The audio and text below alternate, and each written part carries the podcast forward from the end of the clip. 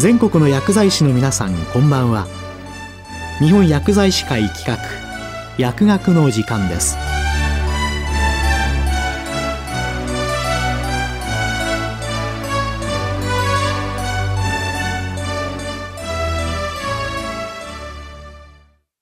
今日は高齢者に多い皮膚疾患、皮脂欠乏症について、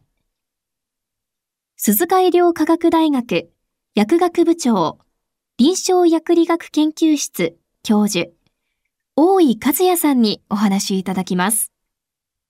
はい、皆さん、こんばんは。えー、本日は高齢者に多い皮膚疾患と題しまして、その中でも代表的である皮脂欠乏症とその治療についてお話しさせていただきます。まず皮膚ですが、えー、角層災害層にして薄い皮脂膜で覆われており上から表皮真皮皮下組織により構造を形成し複雑な免疫機構とともに皮膚整理を維持しています。一番外界に接する表皮は外から角層下流層、有極層、基底層の4層からなり、ケラチノサイトで構成されています。表皮はケラチノサイトが層状に配列しており、基底層から上部の角層にまで移動するにつれて、えー、細胞が核化していき、最終的に核を持たない角質細胞にまで分化していきます。災害層の角層は、えー、身体皮膚を覆う皮膚組織であり外界の環境に適応しながら生体が保持する水分の蒸散と抗原や細菌ウイルスなどの侵入を防いでいます。若い頃は皮膚の視線というところから皮脂が十分に、出てきて皮膚表面を補充していきますが加齢とともに高齢者の皮膚では皮脂の分泌が減少していきます。また発汗も少ないため皮膚が乾燥してひどい場合には幸福感じとなってそのケアを怠るとひび割れや傷を生じたりします。そして乾燥皮膚に続いて創用を訴えることも多いことが知られています。これは老人性肝皮症といいなかなか治りにくくなります。しかし高齢者における乾燥皮膚の出現はある意味必然的でありますが予防や治療を行うことにより発症などを防ぐことは可能であります。さてこのように皮膚が乾燥状態にあるかどうかを定量的な値で示すこともできます。一つ目は経表皮水分損失。え、これは TWL というものであります。えー、TWL とは皮膚から蒸散してくる水分を言います。角層は外部からの異物侵入を防ぐほかに皮膚内部からの水分蒸散に対する抵抗になっています。したがって蒸散する水分量を測定することで角質のバリア機能の指標がわかります。一般的にアトピー性皮膚炎のような乾燥を呈する皮膚疾患では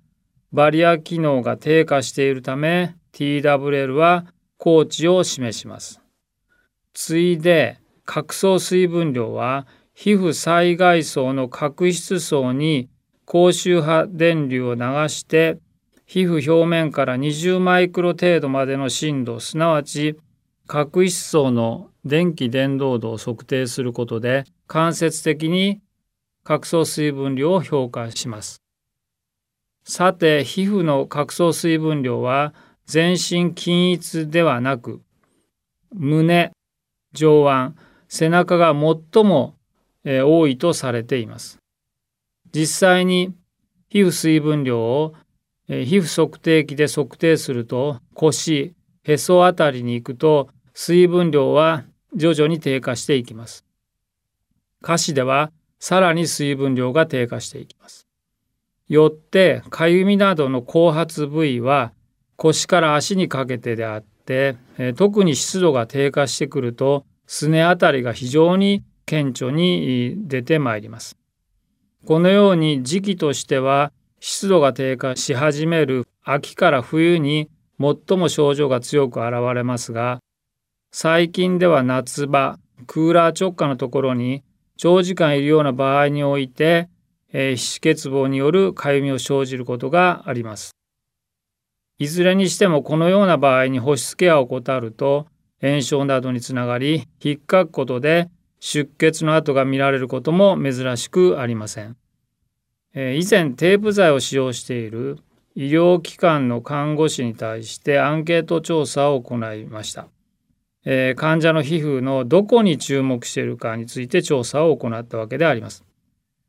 えー、その結果汗とか傷および炎症というような肉眼ではっきりと分かるものについては意識が高いことが分かりましたが乾燥に考慮すると答えた看護師は約15%であり他に比べて低い傾向にあることが分かりました乾燥皮膚は患者の訴えがあるないによって対応が異なり肉眼的に分かりにくいこともあって皮膚測定器の使用などで乾燥皮膚の評価に客観的指標の導入が必要であると考えています。高齢者は加齢によって肝臓や腎臓などの機能が生理的に低下していきますが皮膚も例外ではありません。まず乾燥皮膚は加齢に伴う皮膚バリア機能の低下を生じておりさらに天然保湿因子なども減少しています。また皮膚が萎縮したり弾力性の低下も顕著でありこれにはコラーゲン繊維と弾力繊維の減少が関与しています。また加齢臭も特徴的になりまして皮脂中の旧ヘキサデセン酸から生成されるノネナールが原因物質であると言われており匂いを消去する石鹸が市販されています。皮脂欠乏症は角層水分量が低下して、え、皮膚が乾燥している状態でありますが皮膚に潤いを与える因子として角層内の角層細胞間物質と天然保湿因子が大変重要であります。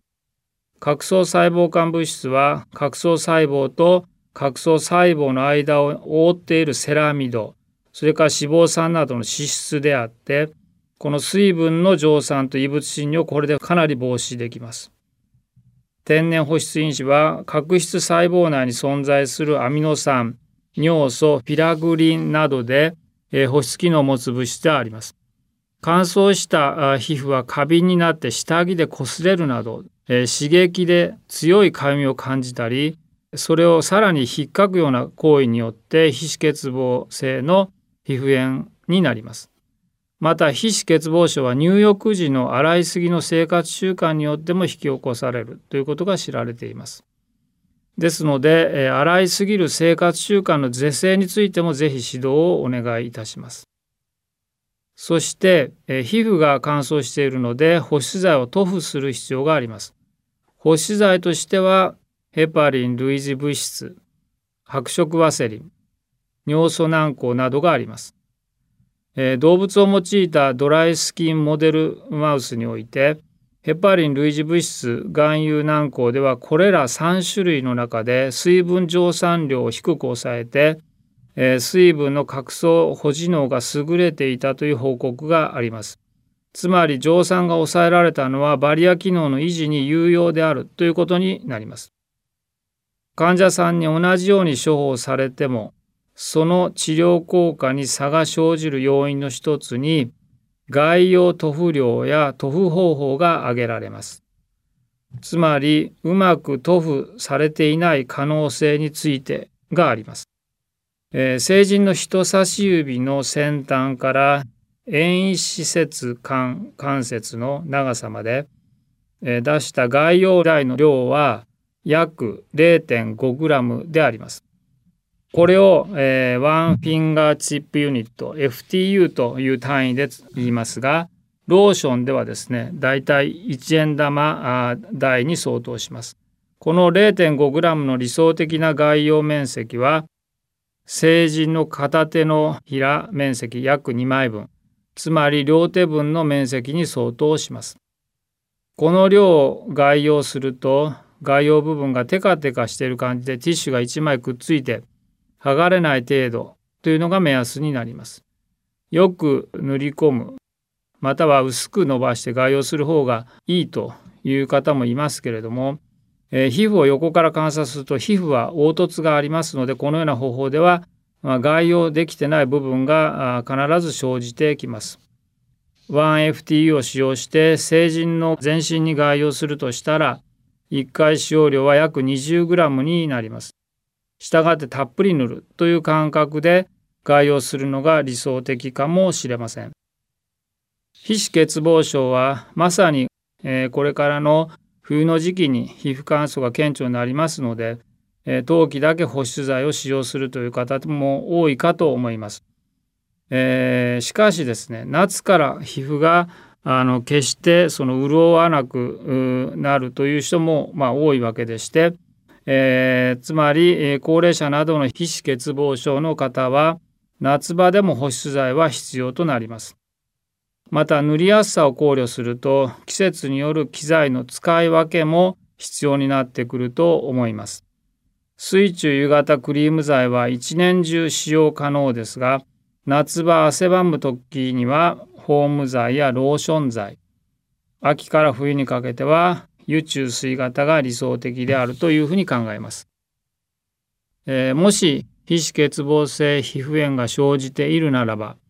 早めの抗炎症をも目的としたステロイド外用薬の併用も考えなくてはいけません。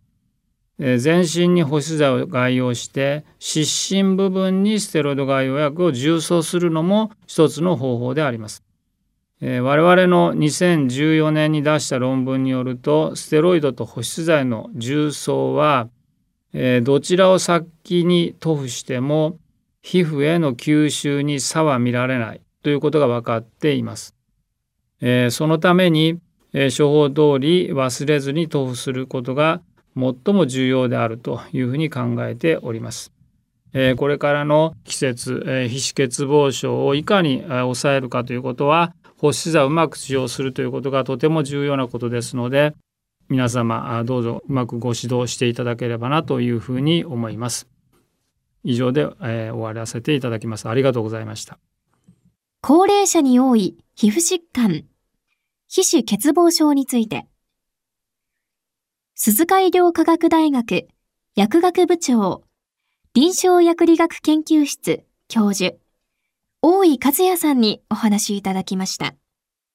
日